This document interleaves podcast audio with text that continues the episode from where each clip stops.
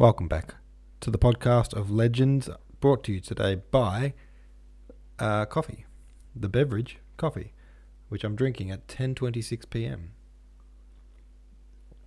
Strange. Why would I do that? I don't know. I'm kind of tired, and usually I wouldn't drink a coffee so late, but I usually wouldn't feel so tired so early. So in my brain, that equated to I should have a coffee. Um, I'm tired because I had to get up early to go to a school for a book launch for Launchpad, my creative writing program that I run at schools. Anywho, um, that's not what we're here to talk about. But I did have a good day, a good, very bookish day, celebrating the launch of this book with all these kids that were in it. So that was really fun. Um, all right, we're talking about chapter 68. Poor old Philip, not feeling great. I like the last line, which was about uh, she made his life very happy. That made me very happy. Happy for Philip. Don't mess it up, Philip. Trevor said, since that's only the last line of the chapter and not the whole book, we know that Philip is in for some woe. Ugh, yeah. Damn you for being right about that. But I think you're right about that. Uh, I really like Nora, even though he seems to be too. She seems to be too good to be true. It's clear she's the antithesis of Mildred. So then, what is our author up to? Ah, uh, yeah. Is he just sort of having this her as this example of like sometimes even if a partner is perfect on paper, you just don't want to be with them?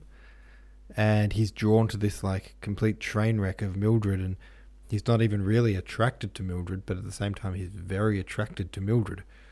Um, and maybe the author's trying to show that that kind of sentiment of like, you know, um, you can't really help who you're, who you fall head over heels for. You can't really choose it, um, and it's illogical. Maybe. I really hope not. Because I just want Phil, oh Philip, not to be with Mildred. Because it's just not going to make him happy. Uh, and it's not going to make Mildred happy either. uh, David Anchio said, Is Philip falling for Griffiths? I definitely got some vibes during this chapter that Philip liked him. And again, Nora comes in second at the end of the chapter. Is he still not in love with her? I really want him to get over Mildred. Yep, me too. Get over Mildred. Um, gay vibes, hey? Gay vibes for Griffiths. I didn't pick that up on my gaydar. Um, my gaydar is pretty. It's not finely tuned, but it's, you know, it it's it's like a it's like a slightly out of out of tune radio station. There's a little bit of static. I'm not exactly sure what every word is, but I can hear most of it. That's my gaydar. um, but, and it wasn't picking up gay vibes between him and Griffiths, unless I, I think, oh yeah, Griffiths was kind of you know nursing him to health. That is a bit gay. That's a bit gay. Um, I feel like that. Oh, that might be the worst thing I've said on this podcast to date. But uh, let's just move past it, shall we?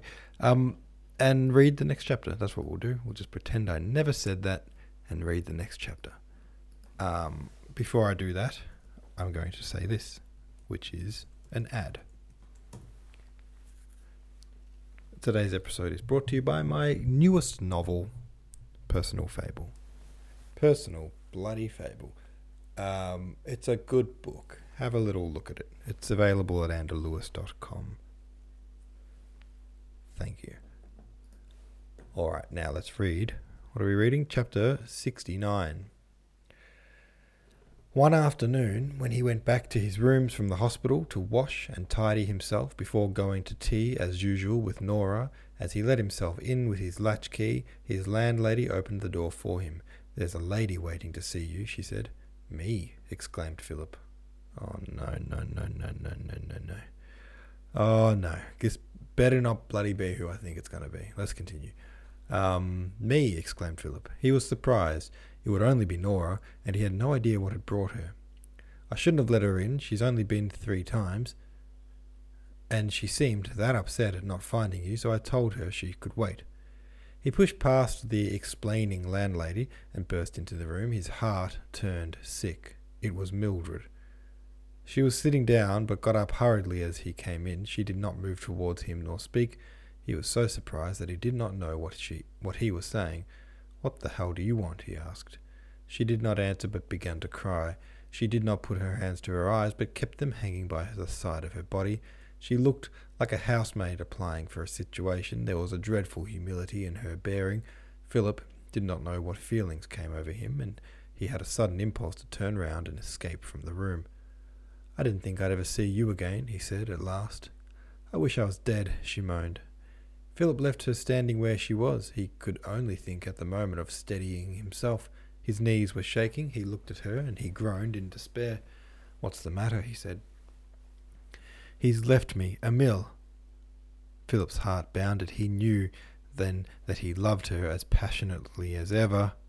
He had never ceased to love her. She was standing before him humble and unresisting. He wished to take her in his arms and cover her tear stained face with kisses. Oh, how long the separation had been! He did not know how he could have endured it. You'd better sit down. Let me give you a drink. He drew the chair near the fire, and she sat in it. He mixed her whisky and soda, and sobbing still, she drank it. She looked at him with great mournful eyes. There were large black lines under them. She was thinner and whiter than when last he had seen her. I wish I'd married you when you asked me, she said. Philip did not know why the remark seemed to swell his heart. He could not keep the distance from her which he had forced upon himself. He put his hand on her shoulder. I'm awfully sorry you're in trouble. She leaned her head against his bosom and burst into hysterical crying. Her hat was in the way, and she took it off. He had never dreamt that she was capable of crying like that. He kissed her again and again. It seemed to ease her a little. You were always good to me, Philip, she said. That's why I knew I could come to you. Tell me what's happened. Oh, I can't, I can't, she cried out, breaking away from him. He sank down on his knees beside her and put his cheek against hers.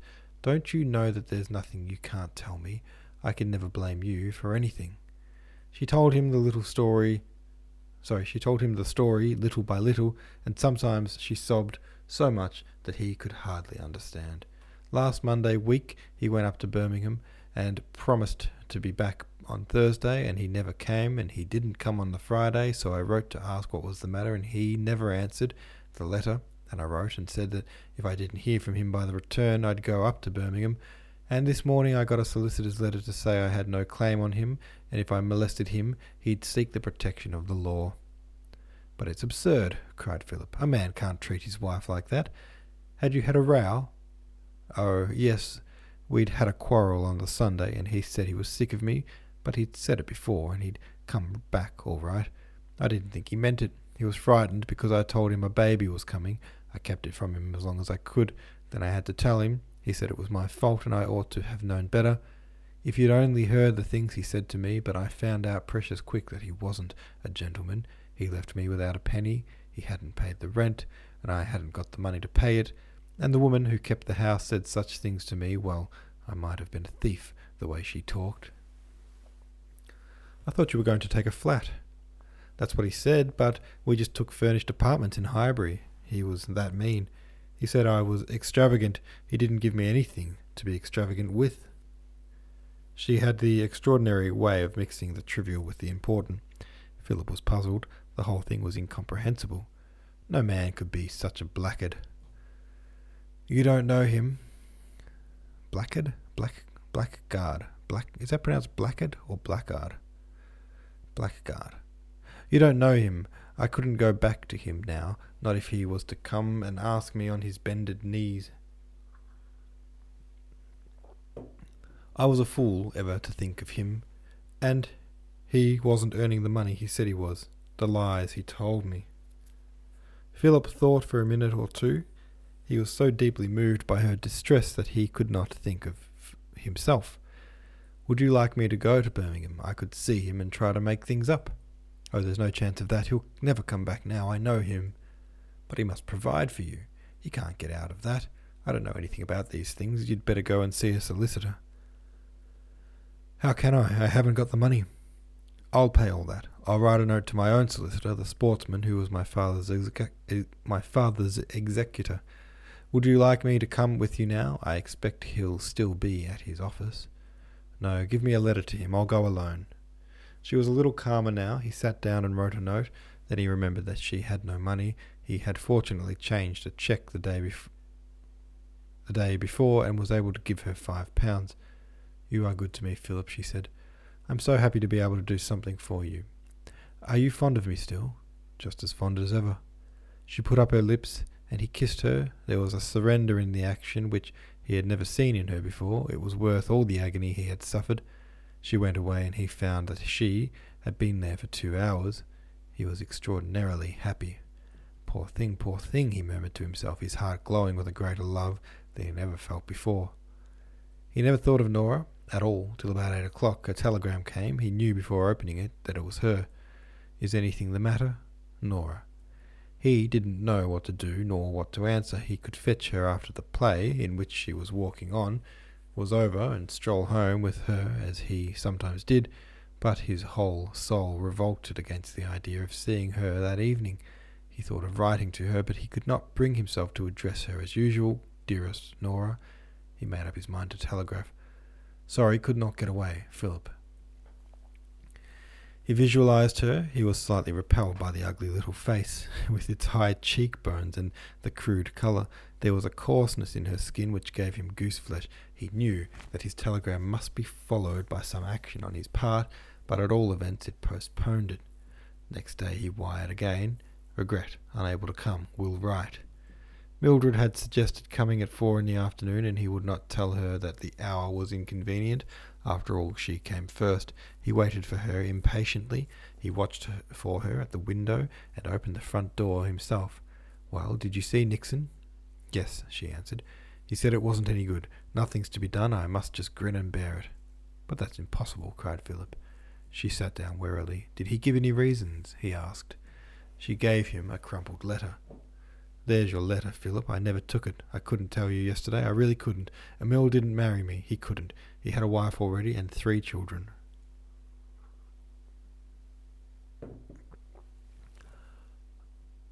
Philip felt a sudden pang of jealousy and anguish. It was almost more than he could bear. That's why I couldn't go back to my aunt. There's no one I can go to but you. What made you go away with him? Philip asked, in a low voice which he struggled to make firm. I don't know. I didn't know he was married, a married man at first, and when he told me, I gave him a piece of my mind, and then I didn't see him for months. And when he came to the shop again and asked me, I don't know what came over me. I felt as if I couldn't help it. I had to go with him. Were you in love with him? I don't know. I couldn't hardly help laughing at the things he said, and there was something about him. He said I'd never regret it. He promised to give me seven pounds a week. He said he was earning fifteen, and it was all a lie. He wasn't. And then I was sick of going to the shop every morning, and I wasn't getting on very well with my aunt. She wanted to treat me as a servant instead of a relation, said I ought to do my own room, and if I didn't do it, nobody was going to do it for me. Oh, I wish I hadn't. But when he came to the shop and asked me, I felt I couldn't help it. Philip moved away from her. He sat down at the table and buried his face in his hands. He felt dreadfully humiliated. You're not angry with me, Philip? she asked piteously. No, he answered, looking up, but away from her. Only I'm awfully hurt. Why? You see, I was so dreadfully in love with you. I did everything I could to make you care for me. I thought you were incapable of loving anyone. It's so horrible to know that you were willing to sacrifice everything for that bounder. I wonder what you saw in him. I'm awfully sorry, Philip. I regretted it bitterly afterwards. I promise you that. He thought of Emil Miller with his pasty, unhealthy look, his shifty blue eyes, and the vulgar smartness of his appearance. He always wore bright red knitted waistcoats. Philip sighed. She got up and went to him. She put her arm around his neck. I shall never forget that you offered to marry me, Philip. He took her hand and looked up at her. She bent down and kissed him. Philip, if you want me to, still, I'll do anything you like now. I know you're a gentleman in every sense of the word. His heart stood still. Her words made him feel slightly sick. I'm awfully good of you, but I couldn't. Don't you care for me any more? Yes, I love you with all my heart. Then why shouldn't we have a good time while we've got the chance? You see, it can't matter now. He released himself from her. You don't understand. I've been sick with love for you ever since I saw you, but now that man, I've unfortunately got a vivid imagination. The thought of it simply disgusts me. You are funny, she said. He took her hand again and smiled at her. You mustn't think I'm not grateful. I can never thank you enough, but you see, it's just stronger than I am. You are a good friend, Philip. They went on talking, and soon they had returned to the familiar companionship of old days. It grew late. Philip suggested that they should dine together and go to a music hall. She wanted some persuasion, for she had an idea of acting up to her situation, and felt instinctively that it did not accord with her distressed condition to go to a place of entertainment. At last Philip asked her to go simply to please him, and when she could look upon it as an act of self sacrifice, she accepted. She had a new thoughtfulness which delighted Philip. She asked him to take her to the little restaurant in Soho to which they had so often been. He was infinitely grateful to her because her suggestion showed that happy memories were attached to it. She grew much more cheerful as dinner proceeded. The burgundy from the public house at the corner warmed her heart, and she forgot that she ought to preserve a dolorous countenance. Philip thought it safe to speak to her of the future. I suppose you haven't got a brass farthing, have you? he asked, when an opportunity presented itself. Only what you gave me yesterday, and I had to give the landlady three pounds of that. Well, I'd better give you a tenner to go on with. I'll go and see my solicitor and get him to write to Miss to Miller. We can make him pay up something, I'm sure. If we can get a hundred pounds out of him, I'll, it'll carry you on till after the baby comes. I wouldn't take a penny from him. I'd rather starve. But it's monstrous that he should leave you in the lurch like this. I've got my pride to consider. It was a little awkward for Philip. He needed rigid economy to make his own money last till he was qualified, and he must have something over to keep him during the year he intended to spend a house as house physician and house surgeon either at his own or at some other hospital. But Mildred had told him various stories of Emil's meanness, and he was afraid to remonstrate with her in case she accused him, too, of want of generosity. I wouldn't take a penny piece from him. I'd sooner beg my bread. I'd have seen about getting some work to do long before now, only it wouldn't do me wouldn't be good for me in the state I'm in. You have to think of your health, don't you? You needn't bother about the present, said Philip. I can let you have all you want till you're fit to work again. I knew I could depend on you. I told Emil he needn't think I hadn't got somebody to go to. I told him you was a gentleman in every sense of the word. By degrees, Philip learned how the separation had come about. It appeared that the fellow's wife had discovered the adventure he was engaged in during his periodical visits to London and had gone to the head of the firm that employed him. She threatened to divorce him, and they announced that they would dismiss him if she did. He was passionately devoted to his children and could not bear the thought of being separated from them. When he had to choose between his wife and his mistress, he chose his wife. He had been always anxious that there should be no child to make the entanglement more complicated, and when Mildred, unable longer to conceal its approach, informed him of the fact, he was seized with panic. He picked a quarrel and left her without more ado. When do you expect to be confined? asked Philip. At the beginning of March. Three months. It was necessary to discuss plans. Mildred declared she would not remain in the rooms at Highbury, and Philip thought it more convenient, too, that she should be nearer to him. He promised to look for something next day. She suggested that Vauxhall Bridge Road as a likely neighbourhood. And it would be near for afterwards, she said. What do you mean?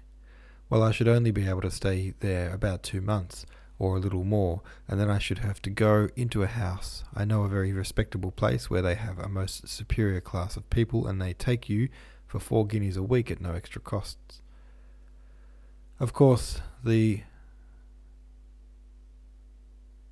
for, sorry, and they take you for four guineas a week and no extras. Of course, the doctor's extra, but that's all. A friend of mine went there, and the lady who keeps it is th- a thorough lady. I mean to tell her that my husband's an officer in India, and I've come to London for my baby because it's better for my health. It seemed extraordinary to Philip to hear her talking in this way. With her delicate little features, and her pale face she looked cold and maidenly. When he thought of the passions that burnt within her so unexpected, his heart was strangely troubled. His pulse beat quickly. All right, there we go. There's another chapter down. Oh my god, this guy. Have your say over at the subreddit. Thanks very much for listening, and I'll see you tomorrow.